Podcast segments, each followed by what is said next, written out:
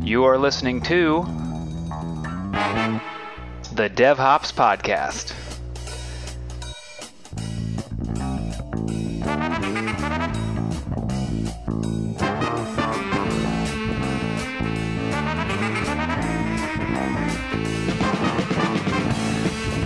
Hello, everyone, and welcome to the SkyTap DevHops podcast. Uh, this is the show where ideas about really a lot of things enterprise, software development, software testing, DevOps, uh, Agile, anything like that can, uh, can come up and tend to kind of just flow freely through the conversation. I am your moderator and host, Noel Wurst, the editor in chief of the SkyTap blog, uh, and our in house journalist, and the person behind most of our social media presence online. Before we get started, I should point out that the ideas expressed on this show are of are those of myself and our guests, and are not necessarily those of SkyTap or our guests' employers either. Uh, today we are joined by Lydia Casillas. Lydia is from Sky IT Group, which is a partner of ours, uh, and we're very excited to speak with her today. Lydia, would you like to give everybody a little introduction about yourself and Sky IT? Sure, absolutely.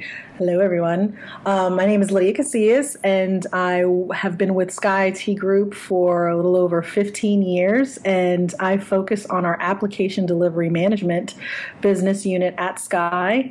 Um, heavily involved in the dev test and DevOps arena, uh, specializing in testing, mobility, um, and then everything that it takes to bring your application into production happy to be here. Cool. Thanks for joining us. And also with us again is Jason English. Uh, he is our galactic head of product marketing here at SkyTap. Jason, do you want to give a little of your own background as well? So yeah, I've been with SkyTap for just over a year now, um, but I came from a background uh, where I ran the DevOps agenda at uh, CA, and previous to that was uh, VP of marketing at a company called ITKO, which is acquired by CA. Um, and there we did service virtualization. So that was a new I- idea at the time. Um, so definitely been involved in the application development lifecycle in all my previous roles, um, and you know excited to be here at SkyTap and part of uh, seeing this come together in the cloud. Very cool. So something else that we do on this show when uh, time and uh, interest allows is to, since we call this the Dev Hops podcast, is to incorporate a beer review uh, into the show as well, uh, where each of us has chosen just a random beer that's either a favorite of ours or maybe a new one that we're looking to try for the first time. Uh, we'll be quietly drinking those uh, during the conversation today. And then at the end, we'll give a little small recap as to what we thought about it, should you pick one up yourself, uh, and anything like that. Uh, I'll go first. I am drinking a Stone uh, Session IPA that I just read about yesterday. It's called their Go To IPA. Um, it's a bit lower alcohol content than a traditional IPA or other beers. On the last episode, I chose one that I believe was about 9 or 9.5%, and I went with something a lot lighter this time. Uh, so I have not even opened it up yet, but uh, I'm looking forward to it. Lydia, what do you have today? So I have some. I also picked something fairly new. Apparently, it's only been out uh, for a little over a month out of a brewery in Kentucky. It's a Kentucky bourbon ale um, that I'm actually getting ready to open for the first time. Cool. And Jason. Yeah, I followed suit with you, Noel, and and uh, went a little bit lighter this time, especially since it's still rather hot here in Seattle as well. So I opted for the Fremont Summer Ale, which is a pale ale that's you know about regular strength, has a little bit of a citry, citrusy character to it apparently, but we'll find out. Very cool. So, when we were discussing a topic to discuss today, we decided instead of just covering a topic as broad as software testing, to kind of talk about uh, testing um, for mobile apps, uh, specifically enterprise mobility. What kinds of requirements are there to uh, for an app or, or for, for some piece of software to have what you would define as enterprise mobility? Well, mobility like you said, has completely changed um, for both the enterprise and also consumer users um, to be able to do so much more and be more productive way faster. Mm-hmm. Everything is, you know, how quick can I get my hands on it or how fast can I respond to something instantaneously? It's, it's not only changed the way we do business, we buy things and we consume information. And, you know, funny enough, this younger generation is just getting faster and faster and always trying to juggle more as well. From an enterprise level, business users um, need to be able to not only get the information quick, but be able to deliver it anywhere, from anywhere. Um, so we're not only talking about a device, the application that accesses this information, either either over the web or you know secured enterprise, that will allow us to do our job, but also the time that it takes to go over the network to access the information that I'm trying to get my hands on, um, and, and just making sure that nothing is slowing me down the reason I bring up the consumer in this is because, you know, most of the time we're all trying to multitask. So, you know, I'm using my device to do my job, you know, my work related items. And at the same time, I'm trying to order a gift for a baby shower I have to have this weekend or a pizza to feed my kids later or transferring money, um, and all from the same device. And these mobile app purchases, transactions, business or personal, and the data behavior that's going behind it are, are being looked at um, from both an enterprise and a consumer level and, and even monitored. And a lot of these consumer related organizations um, are looking at these behaviors on their mobile apps and what they need to develop, and then how to use that data to be more forward thinking and making marketing decisions and keeping up with competition. So these enterprise mobile apps are, are getting very complicated. Very, there's a lot that goes into it. It's not only just from an enterprise business standpoint, it's also from a user and consumer standpoint as well.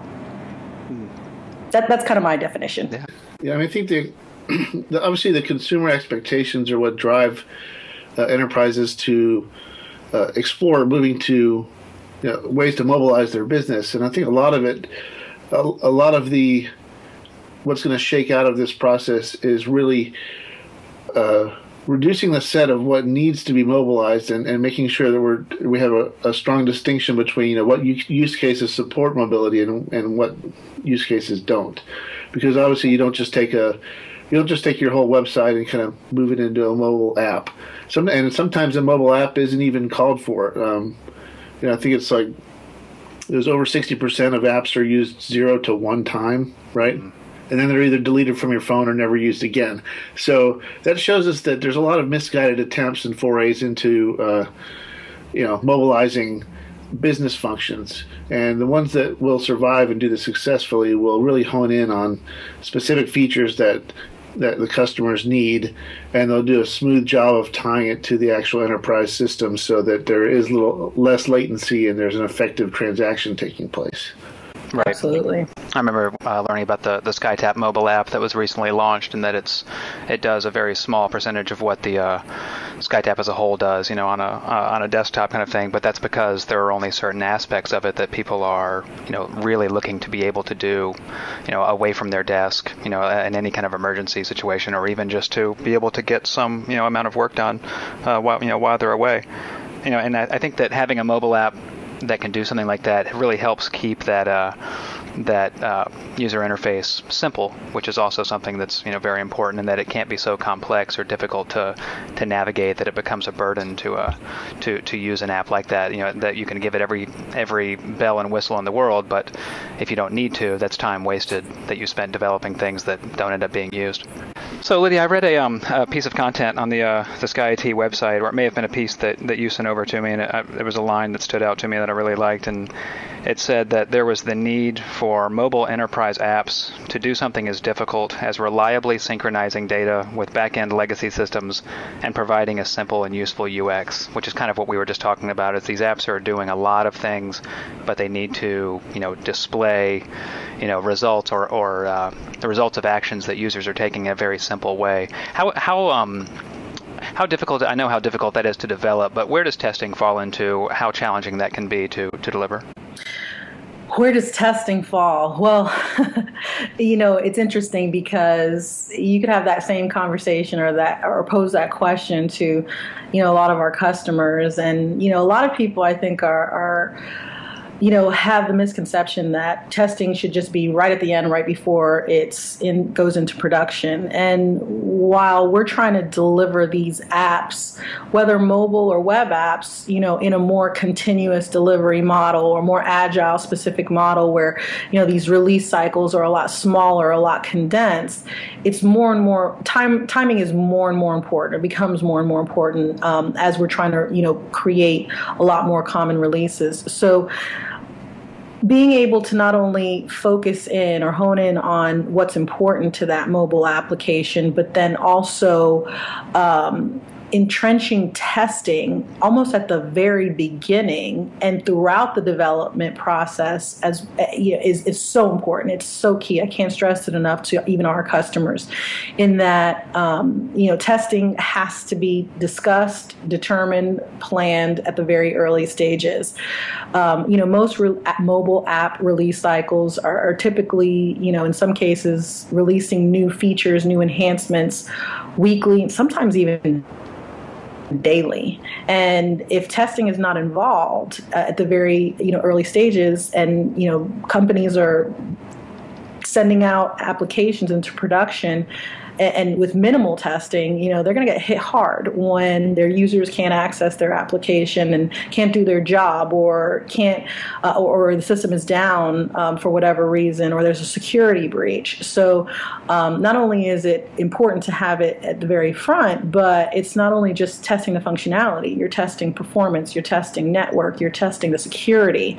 So many different levels of testing that have to be considered. Um, so, the earlier that that can take place, the better it is for the mobile app and for the enterprise altogether.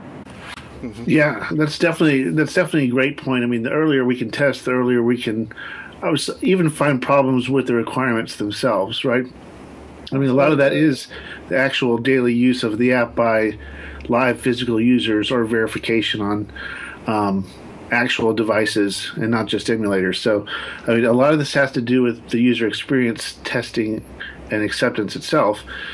But then at a system level, we're also required to think about where am I going to do this kind of testing. I mean, other than having a bin full of uh, devices sitting in some remote lab somewhere that that I have cameras trained on, how am I really going to how am I going to verify that uh, this functionality is making it across in an accurate way to uh, the devices, and it's being and it's actually displaying the right business logic and there it starts getting a little bit stickier. I think a lot of um, I, I, think a lot of companies aren't very good at cordoning off the test environment from the actual enterprise apps themselves. And there's been a number of high-profile cases where test testing activities or test data affects actual mobile phone subscribers, right? So uh, I think Verizon had a really famous one on the East Coast where they basically sent out an emergency warning message to about 100,000 people, and there were calls to 911 resulting from it. It was supposed to be a test of the system, but the uh, obviously it wasn't running in an actual. Uh, it wasn't running in a separate test environment or a virtual environment. It was running in production. so uh, that you know the, the key to this is I mean you're you're dealing with a live users user base and they're less tolerant of these kind of faults than anybody because you know they take it very personally if you uh, uh, deliver problems onto their onto their personal devices more so than even a, a standard business user. Absolutely. And and you know it's funny because I think I'm seeing more and more of our customers and I cringe. I absolutely cringe hearing when a, a, customer tells me, "Oh yeah, we're just gonna you know take the app down or you know put a, a screen that basically says you know system not available from 12 tonight to 3 o'clock in the morning just to do our testing," and you know all because they just didn't have an environment early enough or there wasn't an, uh, an environment available. You know, that's, you know, unfortunately, I'm seeing it happen a lot. Um, and, you know, it's not the best practice. Yeah, Jason, I was just going to ask you, going off of what Lydia just said. You know, I can, you know, I remember seeing those screens. I feel, I feel like I'm seeing them less, but I would always kind of wonder why it had to be done, you know, during uh, the, the, the, the why uh, site maintenance had to be done during an hour that, that I needed a website for. Um, is a lot of that, do you think, related to, you know, it wasn't that they just chose a, a poor time. It may have been that they would have done the testing earlier had they had had the, you know, the environments and the resources. Uh, to basically do it when the site was still up. They would have done so if they had actually architected that into their process to begin with, mm-hmm. right? But you know, once you get down the road and you have a couple functions that are working, uh, you, you start tying that to more and more actual live systems, and then you run into this wall where you basically have a lot of dependencies that are underneath the app and a lot of potential for this kind of hazard to occur. You know, um, so you know, obviously the the best practice we recommend is doing all of this, getting a very getting your test environments as close to production as possible, right? So that uh, all the aspects of that are being handled at scale, and I'm able to really verify the functionality. But building that into the process from the beginning, otherwise, you're just not going to. Uh, it's going to be hard to do and and, and uh, retrofit that into your process if people are already using an app.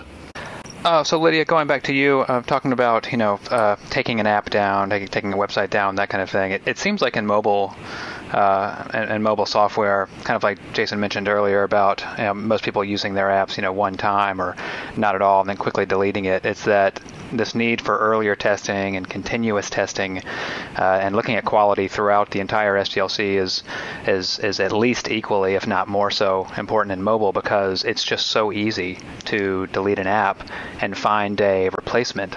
You know, it, it's interesting because I'm sure, you know, we all look at our smartphone every day and, and uh, notice, you know, from the, the store, wherever the app store that we're working with, that you know you may have on a daily basis anywhere between one to some cases five or more updates on some of the apps that you have, and you know some people may get annoyed by that, um, you know how often or how common, but you know I actually look at it as a you know positive approach, especially coming from a consumer standpoint.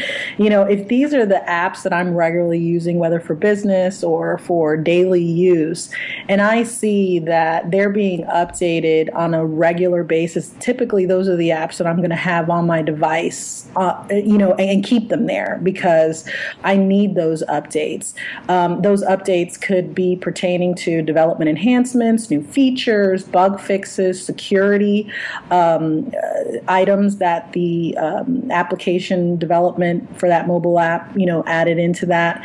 So those ones that get updated updated and, and you know you can pretty much track how often they are. Those are the ones that i think people have a tendency to um, keep on their device a lot more. But um, you know what happens behind the scenes and it's interesting i don't know if you've ever had the opportunity to actually look at those updates and actually go into the detail of what is being updated for those uh, particular mobile releases some of them are very honest in saying, you know, it fixed a security breach for X, Y, Z, you know, um, especially on some of the financial apps. But um, for the most part, you know, you can usually tell the ones that don't get those regular updates. I actually go through my device on a regular basis, at least monthly, because you know you get to a point where you're consuming a lot of the space on your device, and um, I need to delete devices. I'm to probably, I mean, not devices. I'm to delete. Uh, uh, apps before I actually go and, and, delete some of the pictures and videos that I've taken on there. So, from a, from a enhancement standpoint, from a processing standpoint, you got to look at it also too from the consumer side um, or the user, business user side. And then from an enterprise perspective, these are the areas that you need to hone in and test against, not only for those new releases, not only for those new bug fixes um, or, or security breaches, but you know if that application is not performing on a regular basis, these are other things that need to be considered before um, those updates are, are brought into the picture. And performance and stability and accessibility of those mobile apps are all very important features when it comes to considering what your test plans are going to be around. Mm-hmm. Yeah, I think equally as important is that's that's a great point because Yeah, when you're you're basically committing uh, to make and then maintain an app over time, and that's a that's basically an annuity that you're going to have to support as a business if you want to you know maintain your reputation there, and a lot of times I, I think. Um, when when businesses or enterprises say, you know, we have to have mobility, they're overlooking the idea that just using the mobile web itself could be the the killer app for that company. I mean, sometimes you just if you could just have more responsive mobile design of your web experience and make that work for the the phone user, there's no need for them to have an app at all, right? Hmm. I mean, that's something that you have control over. You can update at will, and it actually has some, you know, the security and, and some of the aspects can be kind of built into the web experience as opposed to being part of an app that's accessing that uh, that person's device, right? Um, so it's definitely something to consider. I mean, there's a lot of functionality that you can handle just through uh, a mobile web application that um, looks like an app for all practical purposes, or at least conducts the functions up front that the mobile user would want to see. Like I want to call that location or make a reservation. It doesn't need the rest of the information. It just needs what that mobile user wants to do. So, um, you know, I, I would say definitely the majority of what we consider to be enterprise mobile apps will actually be mobile websites of some form or another. Um, especially now, I think you're going to see this that emerging as rather than having everybody have to have their own app. Right, right. Yeah, it's interesting. I just actually rolled over uh, a business website just recently. Won't name the name, but it's funny how organizations now are developing their websites geared more towards mobile as their primary marketing um, display versus kind of the other way around where they, you know, present from a web site, web application, or, you know, like you just talked about, you know, kind of uh, mobilizing that website. Now it's kind of almost, I'm seeing more companies go the other direction and just mobilizing everything because that's the way users are accessing the information these days. So, so for being able to deliver, um, you know, updates, whether it's just minor bug fixes or security updates to fix, you know, any kind of breach or patch that's needed, or or even new features that companies are excited to to release to customers, what kinds of things are are helping those updates come out both quickly and at a really high quality? Yeah, I mean, I think this is where it, it does tie to uh, industrializing the the software release life cycle, right? The whole the whole software development and delivery life cycle. If you can industrialize it, that means that you would take, you would put the operations team that's responsible for deploying and maintaining the applications on the same side as the development team that has an incentive to deliver the the functionality as quickly as possible. Mm-hmm. So, if those teams are incented to uh, to get a quality product and to get it out on time, uh, that that puts them on the same side, right? As opposed to operations not not providing, uh, basically holding up releases due to security concerns or scalability or performance concerns. They get on the side of trying to how can we help. Uh, be part of the solution, help deliver an infrastructure that works faster, make sure the capacity is there, and make sure that you have environments behind the scenes that are allowing these development and test teams to do the that critical testing work and experimentation earlier in the life cycle so that what gets thrown over the wall isn't garbage, right? Mm-hmm. It's not just something that they finished on time in order to meet their goal. So, you know, if the incentives and the management, um, it, it, really has a lot to do with how those teams are organized and and uh, rewarded for getting the job done and being on the same side. Yeah, I agree. As we were eh, talking about this question, that, that I'm over here thinking, you know, funny enough, my, my husband's a, a, network engineer, and he's always saying, "Well, you layer seven people from a development." You know, it is. There's that big bridge that kind of sits in between those two teams, not only in, in general, but you know, for most organizations. So they do have to work, you know, hand in hand. Um, the development and testing teams, they have to have a solid solid process in place to be able to deliver apps faster. Um, they can't be held up by you know operations to supply them an application environment that in some cases could take weeks or months to supply and nobody has time for that. Um, so being able to have you know that sync that um, you know it, it's one team not two separate teams doing it to, to provide the end result or objective. Um, they have to be able to develop test test performance test scalability test security network put their seal of approval on it and push it into the ops team for you know a quick turnaround into production. And it has to be um, a, a solid you know handheld you know end to end approach that needs to be a teaming environment as well as you know it'd be great if there were some incentives to to and reward for for all of those teams combined. What are some of the challenges as far as that, that mobile testers face today, as far as trying to make sure that security covers, you know, internal data, external data of users and customers, and, and just everything else that needs to be protected when, when thinking about mobile?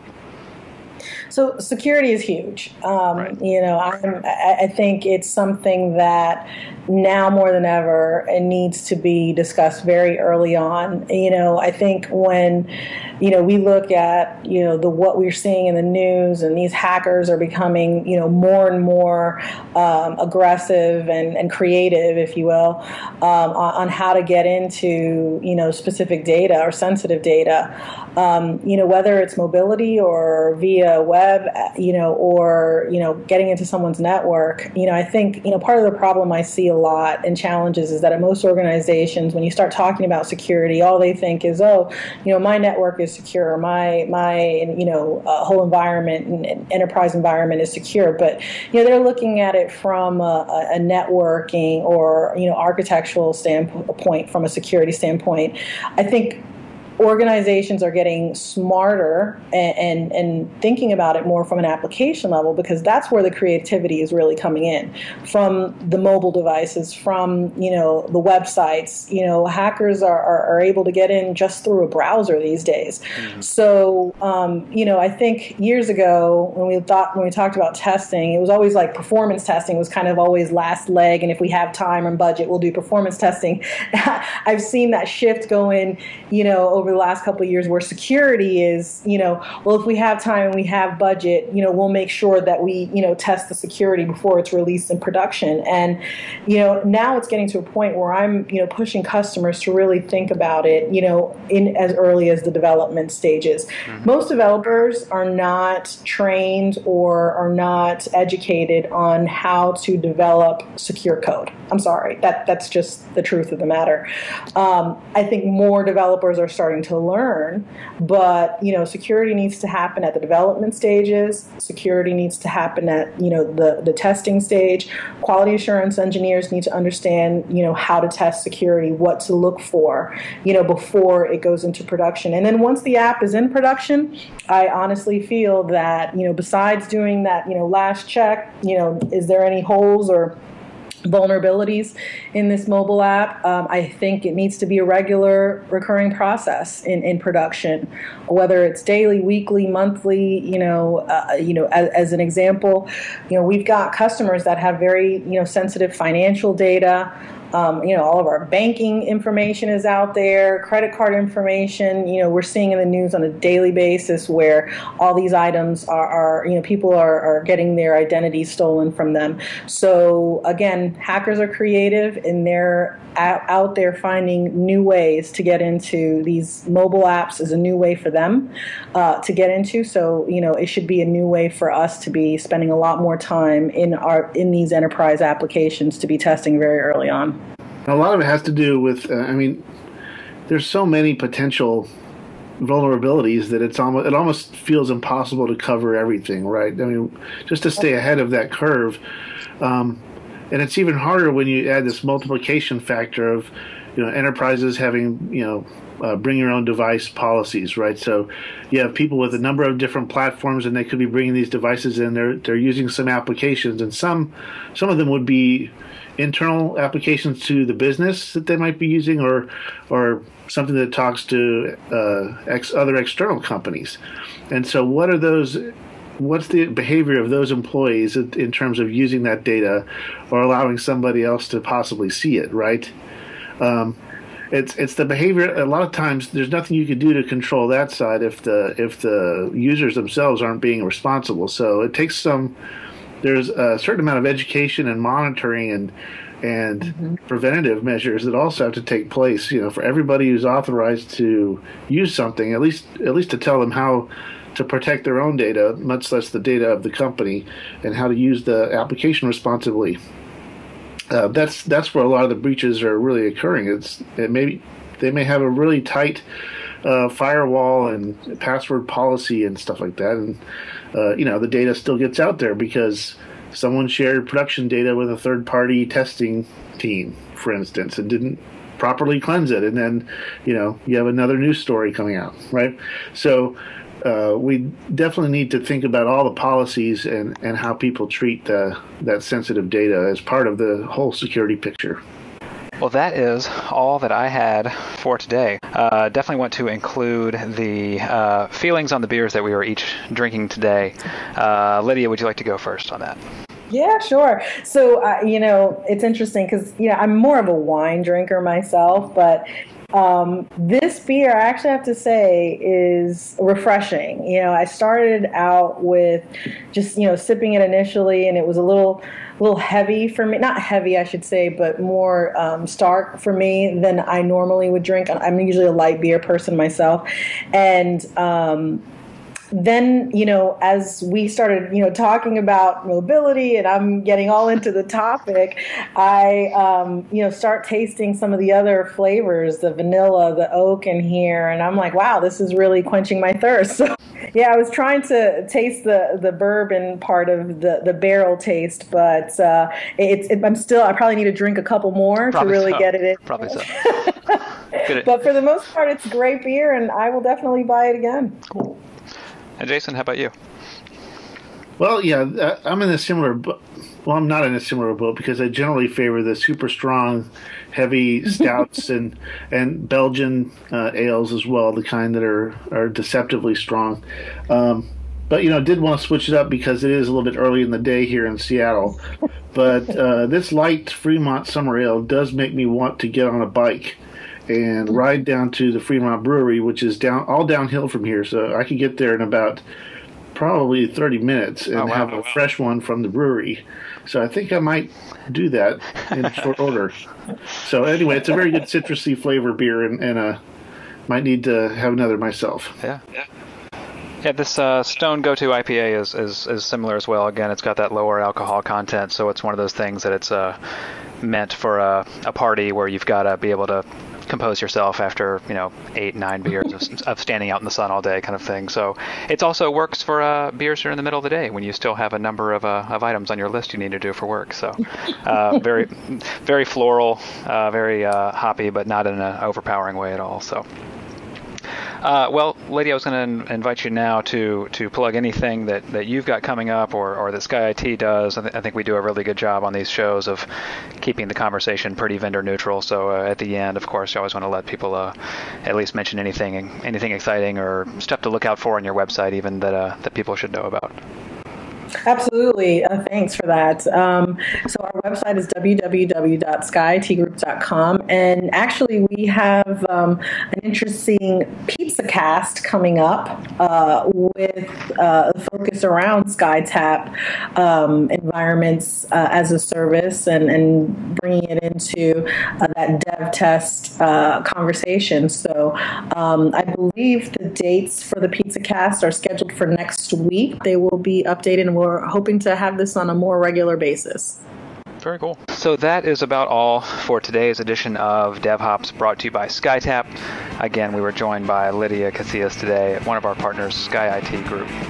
If you enjoyed the content on the podcast, please let us know on Twitter or subscribe to our blog or the podcast itself, which is currently hosted on SoundCloud. Uh, you can follow our blog at skytap.com slash blog for more commentary on software development testing, cloud, DevOps, mobility, information about our company, and, and a whole lot more. So thank you so much for joining us again today, everybody, and we will be back with another episode soon.